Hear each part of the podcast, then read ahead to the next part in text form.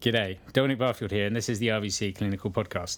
Thank you for listening, thank you for subscribing, and we're really grateful for you taking the time to download and listen to this podcast. We don't ask for much in return, but we'd be incredibly grateful if you could just pop to the Apple Podcast or iTunes and leave us a review. Obviously, a 5-star review would be great, and we've had a few good reviews recently, and many thank you for those, and a few emails as well. It definitely makes Brian and myself very pleased.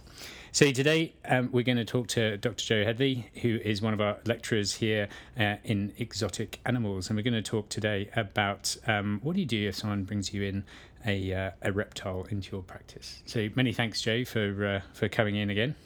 No worries. There's under no duress whatsoever, which is good. So Joe, I suppose you're obviously more.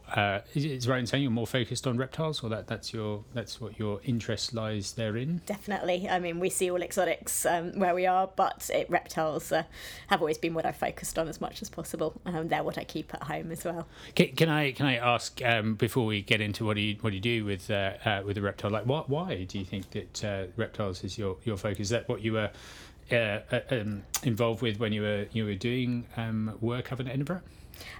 So yes, I mean, I've always seen them since I've graduated, but I just find them more fascinating than other animals because we know so little about them, and so there's this whole area to find out, and their behaviour is fascinating, and the more you learn, the more interesting they get, as far as I'm concerned. Very good.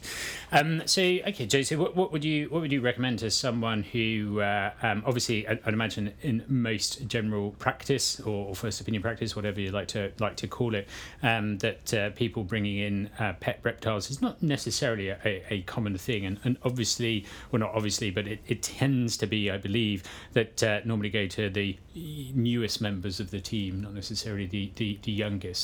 So, what would you suggest as an approach to I suppose the questions to ask when initially dealing with someone's bringing in a reptile? Yeah, I mean, I definitely agree that they tend to be given to the newest members of the team. I guess that's why I probably started seeing reptiles, because as a new graduate, I didn't say no when someone booked me in a snake. And so it often is people who don't know so much about the species, but like I say, you can start from the beginning and then find out. That's what we've all had to do, and there are so many different species. Like, you've got over 10,000 reptile species in the world, so don't feel bad if you don't know about them all ever. It's just a question of working through logically with the common species and common presentations. But in terms of starting point, so many of the problems we see are as a result of captivity and deficits in their environment or diet. So a lot of our time is spent going through those details with owners and looking at ways we can make improvements. In some of that research, some people come in with a species that they have miscorrectly identified, so they're looking after it as a X, but actually it's a Y. So definitely in terms of tortoises, a lot of people don't know the species of tortoise they have. They definitely don't know the gender of tortoise they have. When it comes to lizards and snakes, they're normally have gone to a pet shop to get them or a breeder, and so know a little bit more. But with tortoises, they've often been handed down the family, and so no one knows. Okay, so what would be your general first questions you would tend to ask someone when they've brought in their reptile? What, and maybe I should ask before that, what do you think are the top 3 or 5 reptiles that are presented in the UK? I mean, the ones we're seeing most are some of the common tortoise species.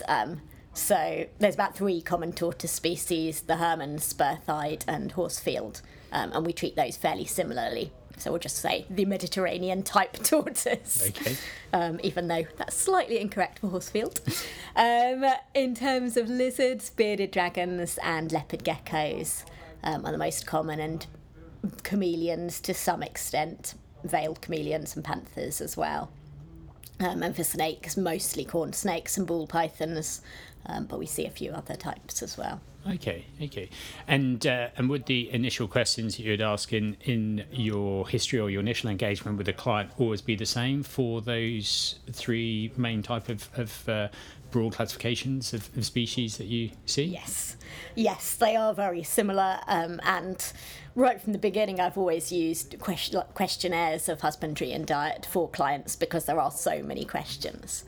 So we have extended consults that we spend ages going through that time. When I was a new grad I had 7-minute consults, so that wasn't possible. So I would get the client to fill out the questionnaire in the waiting room and then just focus on the main points, and then it took a little bit of work afterwards, but at the end of the day find out more about that species and then send them out care information or follow that up.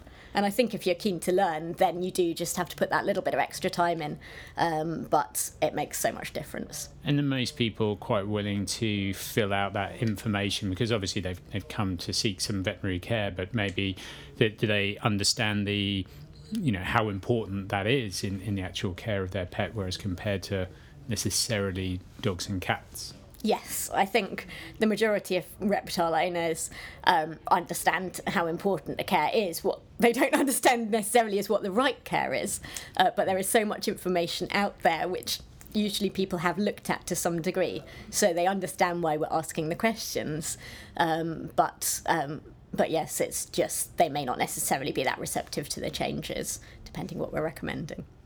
Okay, and so once you fill out that question, what tends to be the main sort of sticking points in the general care? Maybe we could break it up into tortoises, lizards, and snakes.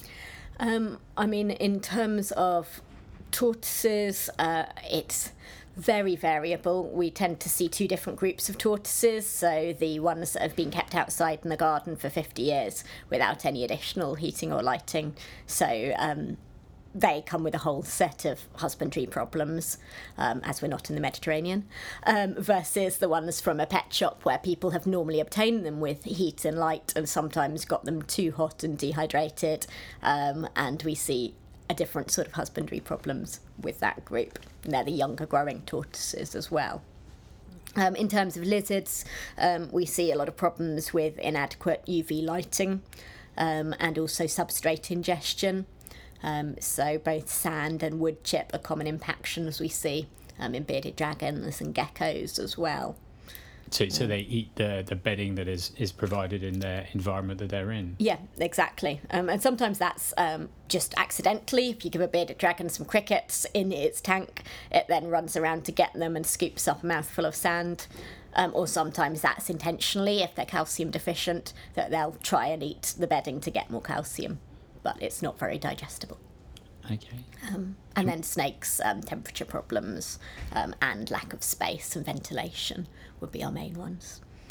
So most of these species, when they live either in the Mediterranean or in the climates, they would have some annual variations in climate. So is there any issues with keeping these tortoises or snakes or lizards at the same environmental temperature all year round? Potentially, we don't know, to be honest, because definitely when it comes to tortoises, they should be living over 120 years, so you would need to do quite a long study to prove whether varying temperature or not actually affects their lifespan. So I probably won't be around to give you those answers. But well, maybe a version of yourself might be able to in the future. Maybe we can... with technology sort that out one day. So those would be the three main things, and would that cover the majority of initial consults, so in first opinion general practice? So yeah, the majority of problems we're seeing are husbandry related, but we are beginning to see a lot more dedicated reptile owners who have put the time into finding out the best way to keep their pets, and we do see some primary infectious problems or traumatic problems or neoplasia, like true issues which aren't unrelated to husbandry too.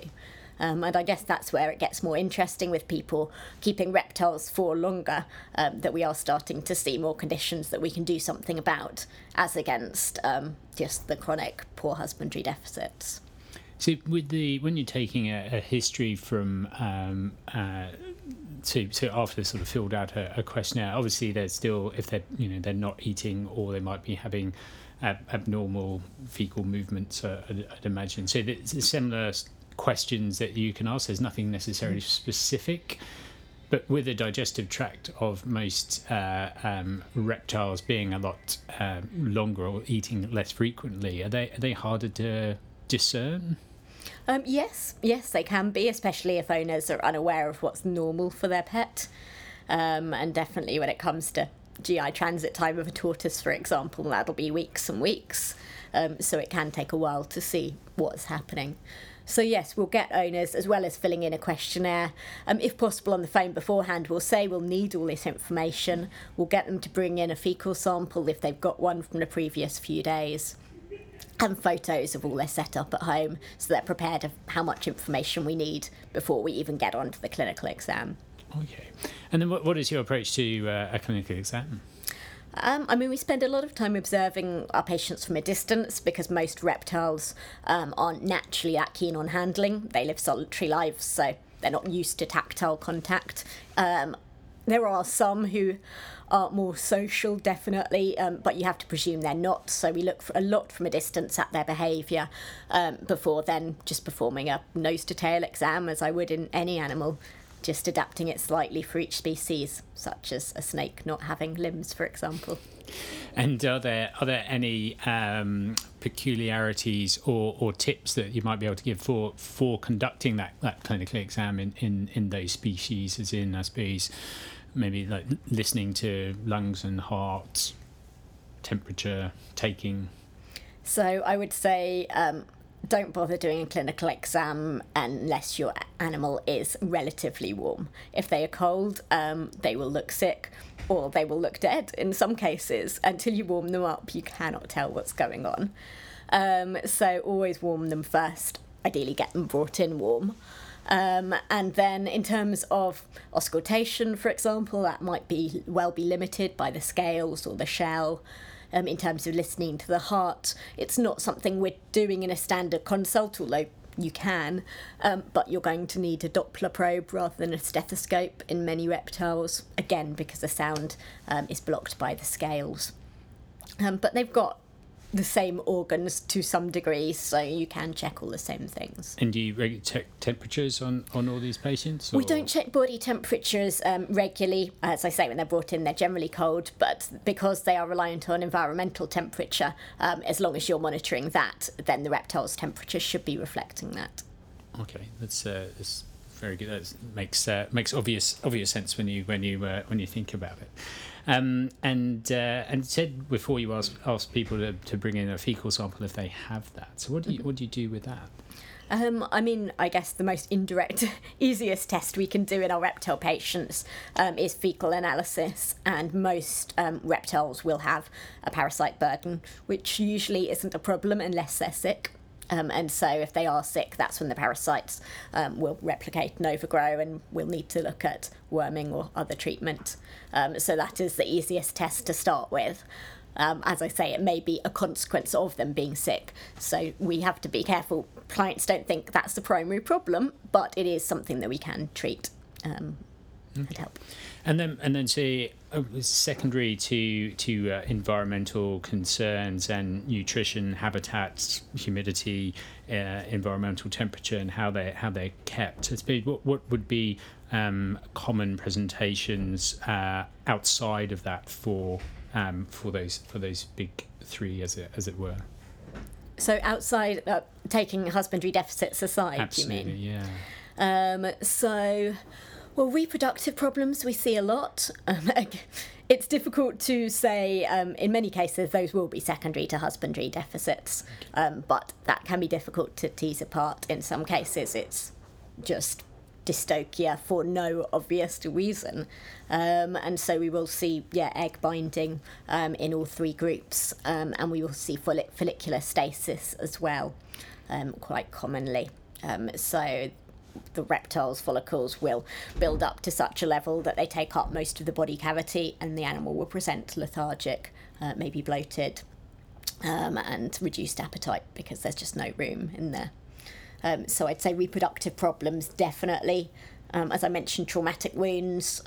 So again, that can be secondary to husbandry problems, or it can just be bad luck. And if people are keeping them well and they're getting more geriatric, then we're seeing more neoplasia, which can be a whole variety. There's still a lot we're learning about that in reptiles. Okay. So would it be fair to say that the absolute sort of majority are to do with having a better understanding of the husbandry of those individual species that we're dealing with, and a better understanding of everything that goes into that, and educating the clients about getting that right initially? And then maybe, as you said, routine parasite prevention of whether internal or external parasites, and getting that right first, and then it's the same as anything else, except as I suppose probably a higher incidence of reproductive abnormalities, probably because these are species that we don't routinely de-sex, or do yes. we? No, we don't routinely, although some people are starting to a little bit more, but no, routinely they're kept by themselves, so there hasn't been seen a need to neuter them as such. So you did mention at the start that there are some tortoises that are kept outside for many, many years and don't seem to have a problem. And is that just basically because of the mild winters that we might be having, that we're not necessarily seeing a problem, or it does take a long time for them to develop any clinical signs associated with poor environmental management? I think it's mostly that it takes a long time to see signs, plus the ones that you see that have lived outside for 50 years will be the ones that were imported over 50 years ago.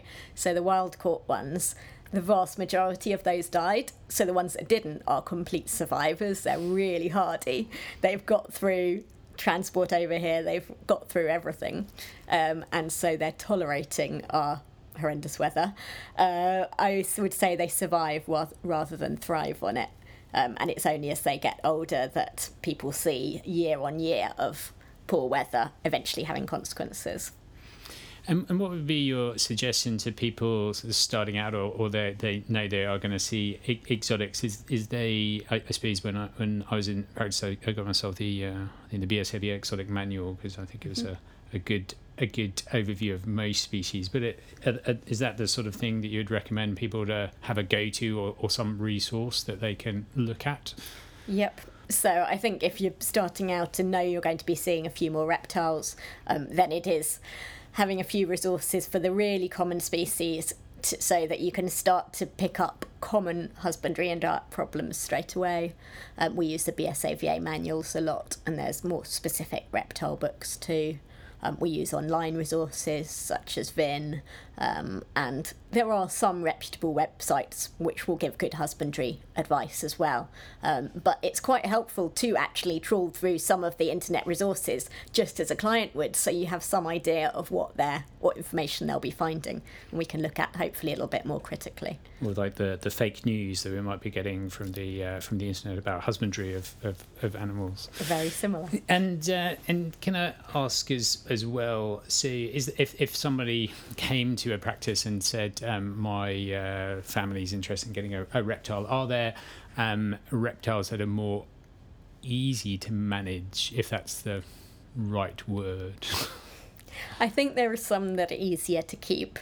I would still query whether they're easy to keep well, but ones that have less problems. So the bearded dragon is known to be one of the sort of more beginners lizards, a corn snake, or perhaps royal python, a beginner's snake. I don't think tortoises are easy, full stop. But yes, so people would probably err more towards those reptiles to start with. And definitely, I suppose, just like with keeping birds as well, that certain species of birds are harder to manage for whatever reason. So, and again, probably what we're seeing as well with the popularity of social media, bolstering up sales of certain breeds of dogs. I imagine that happens in the reptile world as well. And so chameleons are relatively difficult to keep. Is that correct? Yeah, yes. They're quite popular at the moment. Yes. Unfortunately, that's often linked to what movie's been out that year as well. So not that long ago, there was a big chameleon movie, and so a lot of families decided to get those for their children. But is it the humidity? Is that one of the hard things? And temperature, that's hard to... Humidity, and UV light requirement and diet so many factors with chameleons. And the UV light itself, that certain species require different wavelengths of UV light as well, don't they? So it's not even, it is that specific. So yes, some are more reliant on UVB than others, and some in the wild will be exposed to a greater amount of that than others. Whereas if they're more active at dawn and dusk or nighttime, then if you give them too much bright sunlight or the equivalent, then that could cause health problems. So it is a very complex world when it comes to UV light. And I imagine that a lot of people are concerned as well with certain reptiles about getting bitten or how they handle them. You don't want to hurt them as well as them hurting you. So is that predominantly why observing is a very good thing before you decide to handle that species? And how can you? Is there a way you can get more comfortable in handling these species that you might be dealt with without any experience, or what would you recommend? Like if someone was going to start having a look at snakes but not necessarily had a lot of experience with snakes, obviously there's they're quite fragile in a number of ways, aren't they? Yeah, I mean, I would say the good thing about most snakes coming through the practice is that if someone's bothering to bring them to the vets, then they generally care about them to some degree, and so are likely to have some bond, and they're likely to be a little bit more handled. So that at least applies to corn snakes and ball pythons. So I'd start with the smaller snakes. Don't start yourself. My snake medicine started with anacondas, which was a little bit more of a challenge when you've got a 20-kilo, very fast, and always aggressive snake. That was a challenge of nerves. I don't think you need to do that. I would start with ones that actually tolerate being handled well, and as long as they feel supported and not threatened, generally, yeah, they are very tolerant of it. So it's just building people's confidence up slowly. But I think it's fair enough to admit some people have snake phobias, and some people can overcome those and others can't, and that's fine. Absolutely. I mean, it's a very good point. It's, or spider phobias or anything else. So yes, important to know. I was just thinking in my mind about the environment that you would have to have for a 20-kilo anaconda to keep that at home. That would be quite a greenhouse, I'd imagine. Like. Yeah, definitely. They had a whole room to themselves. They used to come in wheelie bins. That's fantastic.